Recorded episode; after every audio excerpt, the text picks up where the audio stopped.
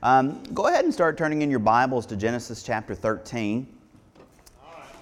And today, just a few weeks ago, or earlier in the summer, we did a lesson from Genesis 16, remember, about Abraham and Sarah and Hagar, and I thought that was just a really good unpacking what Genesis 16 said. I really was encouraged by that, and just remember that was about the God who sees me. You know, I remember, that theme stuck with me for several weeks. And even as I was reading Genesis 13, I went back and reread that again and was moved by that again. But I think today's passage, if we want to give it a title, it's Faithful in Conflict. I bet, there's probably a couple of you who've never been in conflict, right? Maybe a lot of it. No, right? I mean, you think about conflict. All of us end up in conflict at one time or another, whether it's big or it's little. You know, you think, oh, church, at least that could be a conflict-free zone, right? No. We living in close proximity to each other, you just get sideways sometimes. This even happens to people in the Bible. In fact, the Bible is the story of making peace with conflict in a lot of ways, and we'll look at that a little bit as we dig in today. But we're going to look at Abraham, and we're going to look at some of his internal qualities, some things that he loves that you see lived out in his actions and his life. So these are the qualities we want to strive for that I believe God teased out of Abraham. And so those internal qualities, then we're going to look at some practicals. There's a conflict in this chapter, and we're going to sort of dissect some of the tools that Abraham, since he was living according to God's way and he had those internal things on right, we'll be able to see some of the practicals he does of really restoring peace in a situation that could have blown up. So I think it'll be really great. So go ahead and, like I said, Genesis 13, and I've asked Regina, she's going to read that for us.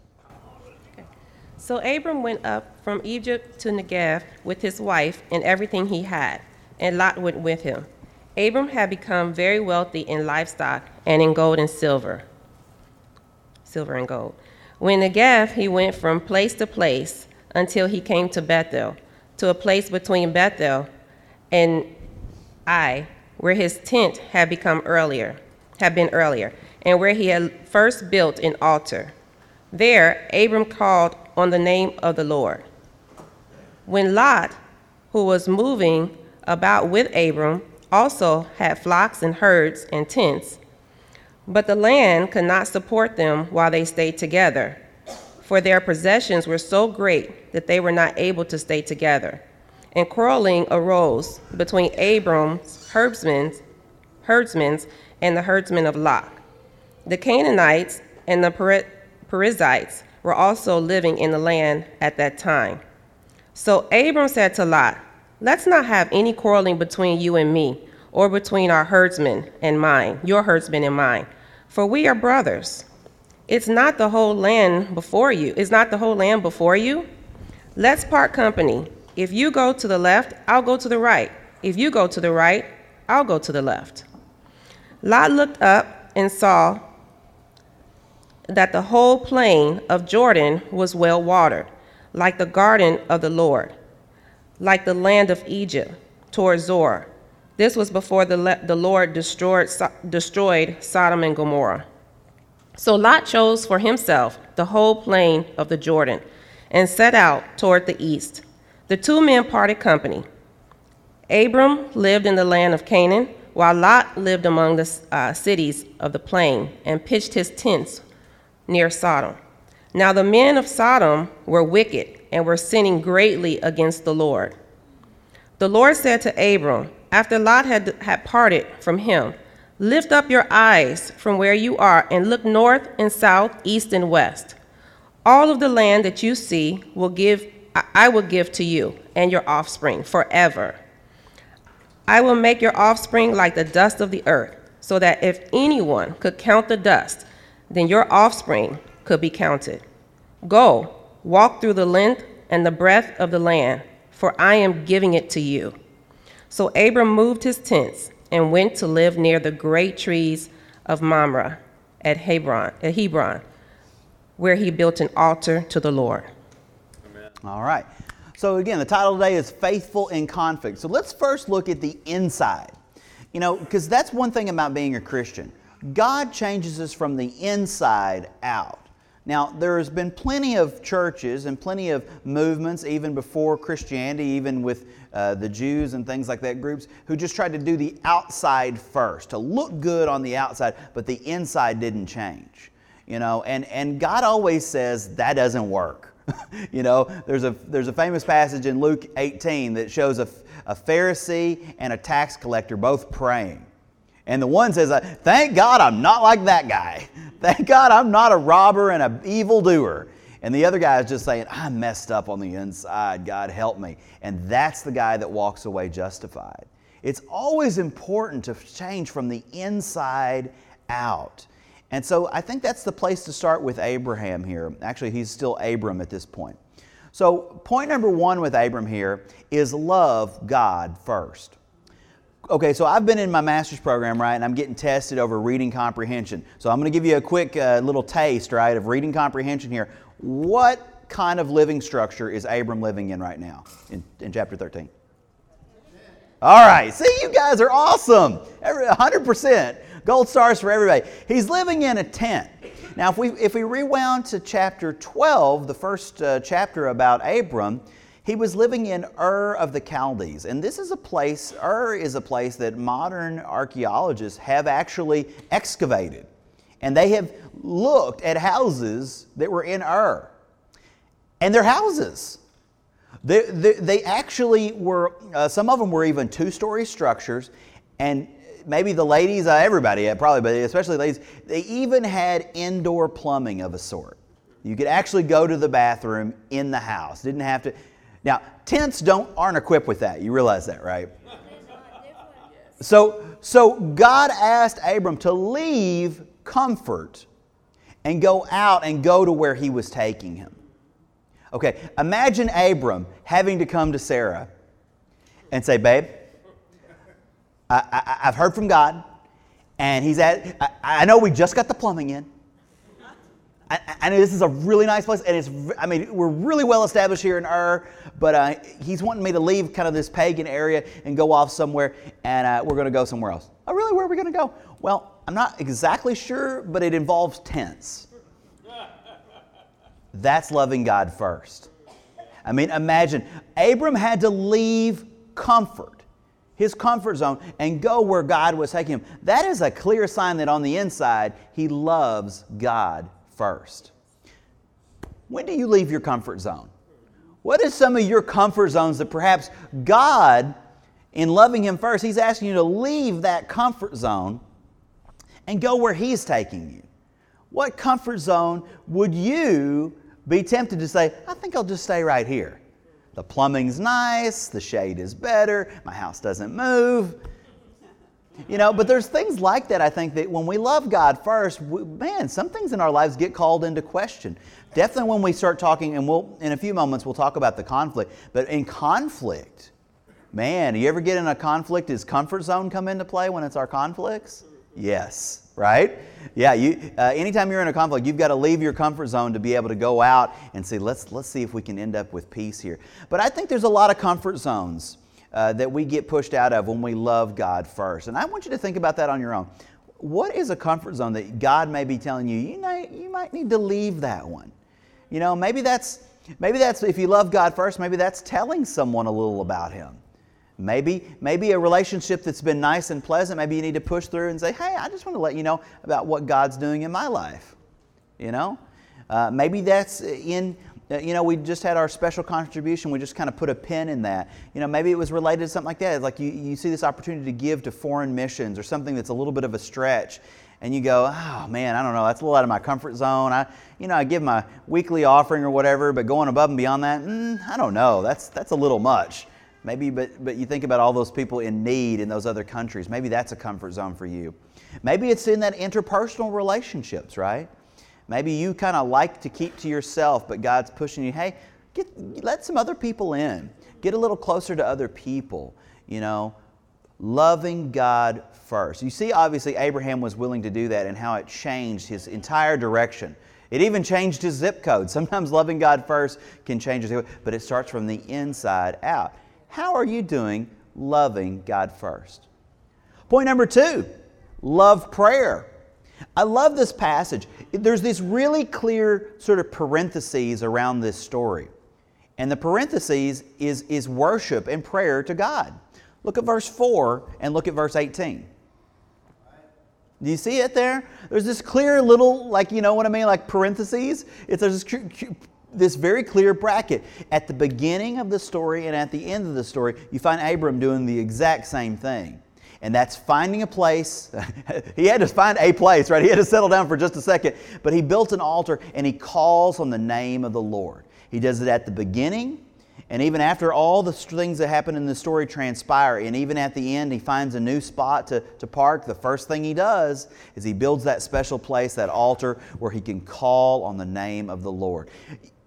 With Abram, he always went back to, I've got to have God involved in what I'm doing.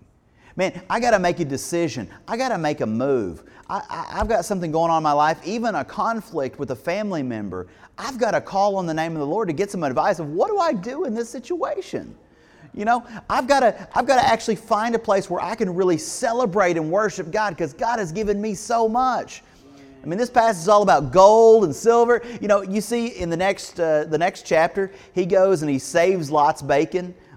From these people. And these people are just trying to give him money. They're like, here, just keep this treasure. He's like, I'm not going to take a cent from you. I don't want you to even be able to say you made Abram rich, so I'm not even going to take your money. And God just keeps taking care of Abram. But you can see he had total dependence on him. You know, he loved to pray. He loved to be in God's space. He loved to seek Him above anything else. And it was the beginning and the end of every day, every season, every moment, no matter what was going on in his life, whether it was good or bad, you see Abram bracketing his life with prayer. Do you love prayer? Now, I think all of us at times can say, listen, there's a time in my life where prayer is difficult. I'm a preacher. Sometimes praying is just difficult. I mean, sometimes I pray and it feels like and I've probably said this before, but my prayers go up and they just hit the ceiling and bounce back down. Now, it doesn't really happen that way, but I feel that way sometimes. So there's a time where I don't love prayer, but I want to. I want to strive for that. I want to be like Abram in this, and I want my life to be bracketed with prayer. When I'm in a conflict, you know, I want to go to God and go, what do I do with this? When I'm striking out into a new direction, when I'm making choices in my life that may change everything, maybe you're thinking about, you know, who you're going to marry, who you're going to date, right? Don't you think God should be involved in something so serious, right? God, how do I do this? How do I do this in a pure way? How do I do this in a righteous way? Am I picking the right significant other, you know? That's one of those areas where you launch into and you don't know exactly what's going to be around the corner, man. How much more do we need God? What about a new job situation, right? You're thinking about, I'm looking for a job, maybe even a career change, or maybe I'm looking for a geographic change. I'm going to go to another place, and, you know, God, please be with me at every step of the way. Don't let me just blunder into something that I haven't sought your counsel on, you know. You're thinking about, you know, like I said, moving to a new area, starting a new venture, starting a new hobby. God, is there any risks in starting this hobby? Is there any danger that's going to come to me or temptation that's going to come as I start this? What about school started back up? Anything related to school? What about what we're going to put our kids in, right? God, am I overcommitting our family? God, is this going to be beneficial for them both physically, spiritually, mentally? You know, help us to be wise in what we choose. What about financially? You know, God, if we get involved in this, what's the cost going to be? Can we afford to be involved in this? I just think there's so many ventures we go into. And you see Abram here, no matter what he did, God bracketed the situation. Do you let God in like that? Do you love to invite Him in? Sometimes we don't, but I think we ought to internally strive. God, I want you to be involved, even if you tell me something I don't want to hear. You know, if our kids were in here, they could say, yeah, sometimes my parents tell me things I don't want to hear. That's like 78% of my job is basically to point out the things they don't want to hear, it feels like, especially in these kind of teenage years now. But yet, if you could get them in the right frame of mind at the right spot, are they grateful? Are they know they're being guided and being loved? Yes. They really do. They can't articulate it, but there's moments where you can say, okay, there is some light going in here. But do you love prayer like Abram? Do you invite him into these situations? And when you hear from God, do you listen? Do you listen? Point number 3, Abram here loved peace, but wasn't afraid of conflict. He loved peace, but he wasn't afraid of conflict. And we're going to really work through this. But again, I think before we even talk about the practicals, right? Because I think I want you to walk away with some thoughts about when you come into conflict, what you can do. But I think before you even sort of strap on your tool belt with the practicals, we've got to change on the inside. And I want to ask you, do you love peace? I think we all think we do. Some people in the room don't love peace. And I think there's a part of us, that of all of us, that doesn't. But there are some people who, you ever just know somebody who just like controversy is always around them? There's always a little bit of a ruckus, like they're always having to get resolved with people. Now, granted, there's a place, as a minister, I get involved in quite a bit of conflict. And a lot of it's not even mine. But which is good and natural. I mean, I'm not knocking that because conflict happens. But there are some people, it just seems to have more conflict. I can think of somebody not in this room, not even in this city, who like when I say those words, their face comes into my mind and I think that person just always is in a ruckus, always disagreeing with someone. And I would have to say, and I would tell this to that person, you don't love peace. There are some of us who feel more comfortable when there's a little ruckus going on, and there's a little something going on. But you see here, Abram recognizes that there's conflict, and he even brings up something that could potentially be a conflict, but he loves peace. He wants to get back to a place where they're on level ground. But that oftentimes means, because loving peace means I don't ever rock the boat, right? Abram rocked the boat. He jumped into it, and we'll talk about that in a minute. But loving peace isn't being passive. And I think some people who think, well, I don't even know if I like peace, I don't mind mixing it up. Don't mistake peace for passive. Was Jesus passive? No way. But he was the Prince of Peace. But he was not passive in any stretch of the imagination. He got in and mixed it up. But he was the Prince of Peace. He loved peace. And I think you can see those qualities in Abram. Do you love peace, or do you love conflict and strife? And we'll talk about in just a moment, I think, a quality that keeps us from loving peace. And I think you can see it in Abraham here. Point number 4, Abram here, and I think this is a quality that God would want us all to have, loved humility. Abram was the boss. God is speaking directly to Abram. You know what I mean? He had a hotline to God. God pops by. You go down into like chapter 17. God will pop by to just get a cold drink and a snack from Abram. I mean, literally. He just pops up and he's like, hey, let's get some food. Let's kill something. Let's cook some stuff up. Let's do some barbecue here. Let's get them something to drink. Let's wash their feet. Let's get some hospitality going because God just, dropped by. I mean, there would be a lot of reasons. I mean, God's directly speaking to him. I mean, look at this passage. This whole, look, north, south, east, and west. That pretty much covers everything, right? Yeah. All this is yours. You're going to fill this land with your people. Your kings are going to come out of your lineage. I mean, there was a lot of things to puff him up. But look at it. Talking to his nephew, he's like, we're brothers. We're equals. Hey, you want to do that thing? I'll do the other thing. Or if you want to do that thing, I'll go the opposite. Like, do you see the humility in him? He had the right to go, okay, this is what you're going to do, sonny. You're going to do this, and I'm going to do this. You see this nice area over here? That's mine. And this kind of really sandy part over here with all the sand and sun, that part's yours, right? He could have easily done that, and that would have actually even fixed the problem. But yet he loved humility. I think that's what keeps some of us who don't love peace. That is one of the factors that can kill peacemaking processes. Yeah. Is I'm afraid I'm going to lose. I'm afraid I'm going to lose some pride, lose some face. I'm afraid, sometimes with husbands and wives, I'm afraid they're going to get the upper hand. You know, if I forgive them for that, or I don't put them in the doghouse over that, they're just going to think they can do that even more. You know, or like with a roommate situation. If I let this get away, oh man. You know, I think not loving humility. I mean, Abram puts a lot at risk here in this conflict. He puts himself, he humbles himself and lets Lot make the choice. So let's think through these internal qualities again. And I bet there's one that you'd really like God to help you with. So let's go over them again. Number one was love God first. Okay? Think about that one for a second. Loving prayer, inviting God into your situations and what you've got going on. Loving peace, but not being afraid of conflict. Okay, think about that in you. Maybe that's one. And then the idea of loving humility, allowing yourself to not think of yourself more highly than you ought. Those are all qualities that we can see in Jesus and we can see reflected in Abram as God worked through his life. Which one is standing out for you right now? Hopefully you can make a decision about, hey, I want God to work maybe as the school year starts and as I kind of end out of summer, maybe there's a quality in there that God can work on. Now let's actually look at the situation here. So, first question is, was there conflict? Was there a quarrel? Was there a problem? Absolutely. You look there, verses 6 and 7, right? There was a real problem.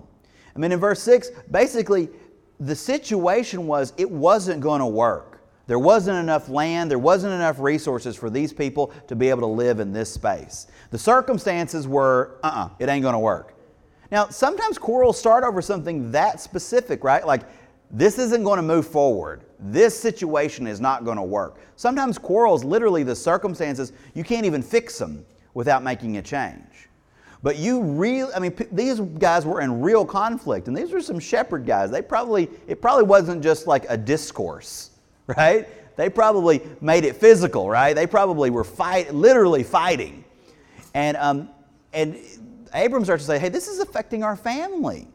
This is affecting my relationship with my nephew. This is, you know, our kids play together, you know. Things are going on here. And this situation there's no peace. So, you know, there is a real quarrel going on. And I'm going to use an acronym. That's where the first letter means something. And the acronym I came up with today, very memorable, TACO. Lannie, what does TACO have to do with peace? Have you ever shared a taco with anybody and not gotten along? That's all I have to say about that. But the letters worked. I was just looking at what I saw in the scripture, and taco was the one that came to mind. And it's easy to spell. T. So when you're talking about conflict, the T in taco is take action. Once again, we just were saying when we were looking at those internal qualities, peacemakers aren't passive. Peacemakers take action. Jesus took action. He came from heaven. He lived a perfect life. He sacrificed himself, gave himself up for us, then came back from the dead. That is the definition of action. Peacemakers do something in the situation. Yet, a lot of times in conflict, or a lot of times when you maybe see a brother or a sister who maybe is caught in a sin, or maybe is making some life choices that you know are having bad impact on their family, on themselves, whatever, do you ever just look at them and go, man, I just hope somebody says something to them? I mean, think about how it's kind of arrogant, right? But you look at him and you're like, man, I hope they know, or I hope somebody says something to them. Or if you have a conflict with someone and they don't even, maybe you ever have a conflict with somebody and they don't even know they're in a conflict with you? Like you're mad, you're upset, they said something wrong, they did something to you, and like they don't even know that you're mad. This marriage may be where this happens even the most, right? But this can happen in the church. This can happen with a friend. This can happen with a roommate, a schoolmate, anybody, right? But they've crossed you in some way, and they actually don't even realize you had an expectation on them. They crossed it. You never talked about this expectation. But you're mad at them. There's a conflict, and the other party doesn't even know. Or you see somebody doing some risky behavior, maybe even in sin, and you know that that's happening, and you're just looking going, man, they're in sin. But you just sit on the sidelines and look. Peacemakers take action. I believe Christians default to action, to doing something. And sometimes that you don't even know what that something's going to be. And I think as a minister sometimes, and even as a friend, I really use the power of ignorance sometimes. I don't really even know what I'm going to do. I'm just going to do something. I'm going to say, hey, something you did the other day, it made me feel funny. That's not even definitive yet. Just, can I ask you some questions? Something I saw, I just felt a little funny about it. Can I just ask you some more questions and maybe learn a little bit more and maybe I'll change my mind? But do you see the attitude you can go in with? You don't have to have a Supreme Court case. I think if there's anything that's ever kept me from taking action sometimes, it's like, I need more briefs. I need more evidence, and then I can come to them and I can say, well, Exhibit A says here, and then this and this and this. And of course, you'll see now that I've seen this correctly. You ever feel that feeling like that you're paralyzed? It's the paralysis of analysis. Like I'm paralyzed. I can't do anything because I don't have everything. It's fine to be ignorant. Ignorance is my friend. Just go, something just felt funny. Or I think there's a funny thing. Is there a funny thing between us? Maybe there is. Maybe there isn't. Can we just talk? Man, and I find that to be a great opener sometimes. Like, I'm not telling you everything. I know exactly how things are. But take action. Christians take action. We're not passive. We're people who just do stuff. And again, we may do it wrong. You may say it wrong. But I think when it comes to a conflict, people take action. And you see Abram here. The conflict's going on. You get to verse 8, and what does he just say? It's just direct. There's a problem. He just starts to address it, right? He's just like, let's talk. Let's just jump right in. No preamble, no whatever. He just like says, okay, this is what's going on. Like he didn't even pretend. Like in this situation, he didn't even pretend like you ever kind of go, well, I think there was enough evidence, right? He just said, hey, there's problems, oh, right, Lot. Let's talk it through. So he was a man who took action. So that's our tea and our taco. A is aim for peace. Now again, this is where internally you've got to be that peacemaker. You've got to love peace. But sometimes you go into a conflict and you're not aiming for peace. You're going into conflict and you just want to win. Yeah, and there's a kind of conflict where you do that, right? And if you're playing Monopoly, that's a fine strategy. You want to put hotels on everybody's property? I think that's great. I went bowling with the family last night. I didn't think I was going to beat everybody. I just want to beat one person. That was my conflict right there. I was like, who in this lane can I beat? Who can I get 1 point ahead of? Conflict there, totally acceptable. Defeat your enemies, right? Win. I'm fine with that. But in conflict, sometimes if there's a winner and a loser, everybody loses. Listen, there's nothing more true, especially in marriage, than if you're in a conflict and somebody wins and somebody loses, everybody loses. That's right. Everybody loses. What if you come out and you end up proving I was better in this situation than you? I made fewer mistakes in this conflict than you. Who cares? Right. That is not aiming for peace. In most situations, in almost all situations, there's kind of a little bit of truth on both sides. So everybody did a little bit of something wrong. So, maybe you didn't start out wrong, but then you get upset and in your frustration you were ugly or whatever. So what if we could scientifically really examine the situation? We could get all the facts out, hear every side of the story, and we determined that Joel was 60% right and Lannie was 40% right. Well, Joel wins, right? He was only 60. He was 60% right, and he made 40% of mistakes. I was only 40% right. I made 60% of mistakes in this conflict. So he wins and I lose. Relationships don't work that way, right? That's right. We could just move off and we would agree you're the winner, I'm the loser. But if you're aiming for peace, you're going in and saying, I want this to get resolved. And look at Abram here in verse 8. How do you see him saying that? Look at there with the word let's. How does he say it there? Do you see what he says in verse 8? That's where he starts. That's the bullseye. That's the target. Do you understand what I'm saying with that? He's basically setting the agenda of what they're going to do. Let's not have any quarreling between us. Everything that comes after that, I want it to build towards let's not have any quarreling between us. Do you see the power in that? Yeah. That's very practical. You can come into the situation with all kinds of agendas. I want to make sure they find out they are messed up. You ever come into a conflict like that? I want to make sure that I can underline with a red pen all their mistakes. Make sure they don't get away not knowing anything they did wrong. Or I want to make sure they feel this. I want to make sure they feel how bad I feel. I mean, I've had all of these. I mean, we could go on all day on all the negative ones, right? But aiming for peace is coming in and goes, let's end this time. Can we agree that we're going to work on this until we don't have a quarrel between us? Let's work on this until we can come to peace. Can we agree to do that? I mean, even think about in your marriage how much that aiming for that is different, right? Like, man, I know I messed up, and I know you probably would agree you messed up. Can we just say can we agree how can we resolve this? You know, if you're a roommate or you're a friend or you got somebody at school, you know, let's aim for peace. That one thing I think can be very different. You know, Jesus, when he came to this world, you know, in many cases, it says he came to seek and save the lost, that he came to save people, right? But he could have come simply to judge people. That would have been completely acceptable. He was right. He could have come and said, I'm only here to condemn you. I'm only here to point out everything you've done wrong and make sure you know it. I'm here just to make sure I'm a judge, and I'm here to make sure everybody gets their sentence. And he would have been completely justified. People who go to hell and are separated from God, it isn't a technicality. It's because they broke the law. They rebelled against God. There is nobody in hell who's like, well, I didn't know what happened. You know, everybody did that. He could have just come and pointed all that out. But yet he came to make peace with men and women. He came to fix the problem. He came to forgive and give people more room to change and go, okay, I know you spent all these years and I know you did some things good and you did some things bad, but yet you still haven't made me the king. You know, I'm here to make peace with you. I'm here to appeal to you and plead with you. Jesus aims for peace. Do you? Abram sets an example for aiming for peace with his nephew Lot. Do you?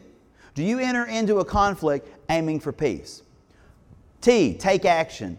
A, aim for peace. C, common ground. Once again, you see the humility of Abram here. He says, hey, first of all, we're brothers. We're family. We should get along. You know, he's saying, like, you know, this is all of us. We have things in common. You know, let's not think about all the things that we have as differences. Let's think about what we have in common. Man, if you're in the church with someone, we have the Holy Spirit. You and I are both forgiven. We have both been, somebody has overlooked some big things in both of our lives. We've got something in common. We're committed in marriage. We've promised that we will always be there for each other and there will be nothing that will divide us permanently. Man, is that common ground? Yes. You know, hey, we work here at the same place. You know, you're in that cube, I'm in that cube. I really want to find a way to figure this out. We're going to keep breathing the same air. We're going to keep running to each other in the break room. You know, we're going to keep working on the same job site together. You know, we're going to share the same space. Can we find a way to get through this, get to the other side of this so we can work together more pleasantly? Hey, we live on the street together. Our yards are going to touch. They touch. Can we figure out a way that we can sort of come and see eye to eye on this? Because we live together here. I want to live in peace. Finding common ground. You know, it's so easy to focus and meditate on all the differences. You know, when I'm in the wrong in my marriage, I'm meditating on all the ways that they're not doing right. I'm not thinking about common ground. But man, when God intervenes, I start thinking more about that common ground. Taco. T, take action. A, aim for peace. C, find that common ground. O, open to opportunities. This actually takes a lot of humility. And let me explain what I mean by open to opportunities. Abram here, in the quest for peace, aiming for peace and finding the common ground, he would have been well within his rights to just, like I said earlier, okay, you see the nice area over there? That's mine. Sandy, sunny area over here, that's you. But how does he determine he's going to make peace here? He actually says, hey, listen, if you want to go that way, I'll go this way. And if you actually would prefer to go this way, I'll go that way because I'm more, you know what's more important to me? It's not do I get the best piece of land, do I get the best piece of meat, that I get the best piece of whatever, or I end up on top and you end up on bottom. You know what's more important to me? That we have peace, that we get along. And I think sometimes when we come into a conflict, we're not open to anything different than what we're already thinking. I come into conflict and all I want is one answer. That's I'm wrong and you're right. That's the only thing I want to hear. You know, or I want to say, okay, you get your way. And then you know how sometimes people do it, like, no. But that's actually what you want. Yeah, you're right. Okay, give me that. But Abram here, the heart, the relationship, the inside part was more important than did he get the right land. And you know, ultimately he did. Like when God pops in at the end of this conflict, what does God say? It's all, you're getting it all. Your descendants are getting every, north, south, east, and west, whatever Lot picked, doesn't matter. And we know eventually Lot picked that really nice area and it got turned into the Dead Sea. So all those little options and all those little opportunities, they come and go. They pass. But being open to whatever opportunities can really change a conflict. How open are you to seeing things differently when you come into a conflict? How open are you really? I mean, do you come into a conflict saying, you know what, I could be persuaded. You know, I'm willing to do my part. I'm willing to accept the parts that I've done wrong. I'm willing to be open to going a different way. I think just that openness, I like the word persuadable, to come into a conflict saying, I'm willing to be persuaded because peace is more important to me than whatever we're dickering over. And married people I know can amen me on this. I mean, think about your last conflict and how important was the whatever was going on, right? It's like, I mean, have you ever angrily been holding like a tube of toothpaste? Like, how can a human being, how can a rational person not put the cap back on this thing? How can you see, this is evil. Have you ever passionately made a case? Like, how can you think putting the towel through the handle and not on the rack is, I mean, are you an animal? You know, I mean, have you ever passionately made this argument for anything like that? I mean, you have. I'm married, I know. But this can be in the workplace. It's like, how can you just jump in a room and have a meeting in that room and not schedule it on Outlook? You know, don't you know other people schedule things? I mean, how often have we had, and this can go to any environment. But that's not open. That's not open to opportunity. That's like, and all of us have passionately argued for something really dumb. And I think God here says, those things come and go. You know, what looks pretty right now will be the Dead Sea in a couple of weeks. What is it worth to fight over such insignificant things? A word choice. Man, I can't think of how many different times just not even wanting to relent that, well, you said that word, you know. It's like, I think there's so many ways to, but I really believe that these aspects that Abram and Lot show us here can really help us in our conflicts. And especially as we change seasons, you know, when school comes back, does the stress come up? Absolutely. Yes, it does. Thanks for the amen, Mason. Does the schedule get more complicated? It does. Are our skins thinner? Absolutely. You know, with losing PJ earlier this week, my skin has been so thin this week. I think that's maybe what got me thinking about this passage in conflict is, I mean, I shared this with the men at the men's midweek. You know, on Monday, I just really I was just irritated with my whole family. And it was over the same kind of piddly things that I've talked about. But it was, I just know I was so thin-skinned. And I think so often we just got to recognize that and go, but I need to put these things into practice of restoring peace when I'm in conflict. Yeah. So today, I want to invite you, let God speak to you through this passage. I pray that you remember these different aspects about Abram. First, from the inside, his love, putting love for God first, loving prayer, loving his humility, and loving peace, but not being afraid of conflict. Think about all of those things internally. Decide on one of those. But then I want you to remember the practicals, the taco. Take action. Aim for peace. Find common ground and be open to options. And I really think every single one of us can have such more successful conflict That, you can take that a lot of ways. But I want us to have successful conflict, not to beat our enemies, but to find peace and to imitate our King Jesus in being peacemakers. So I want to invite you, examine this scripture as you go into your week. Find something that you can decide on and let God work in each one of our lives. Amen.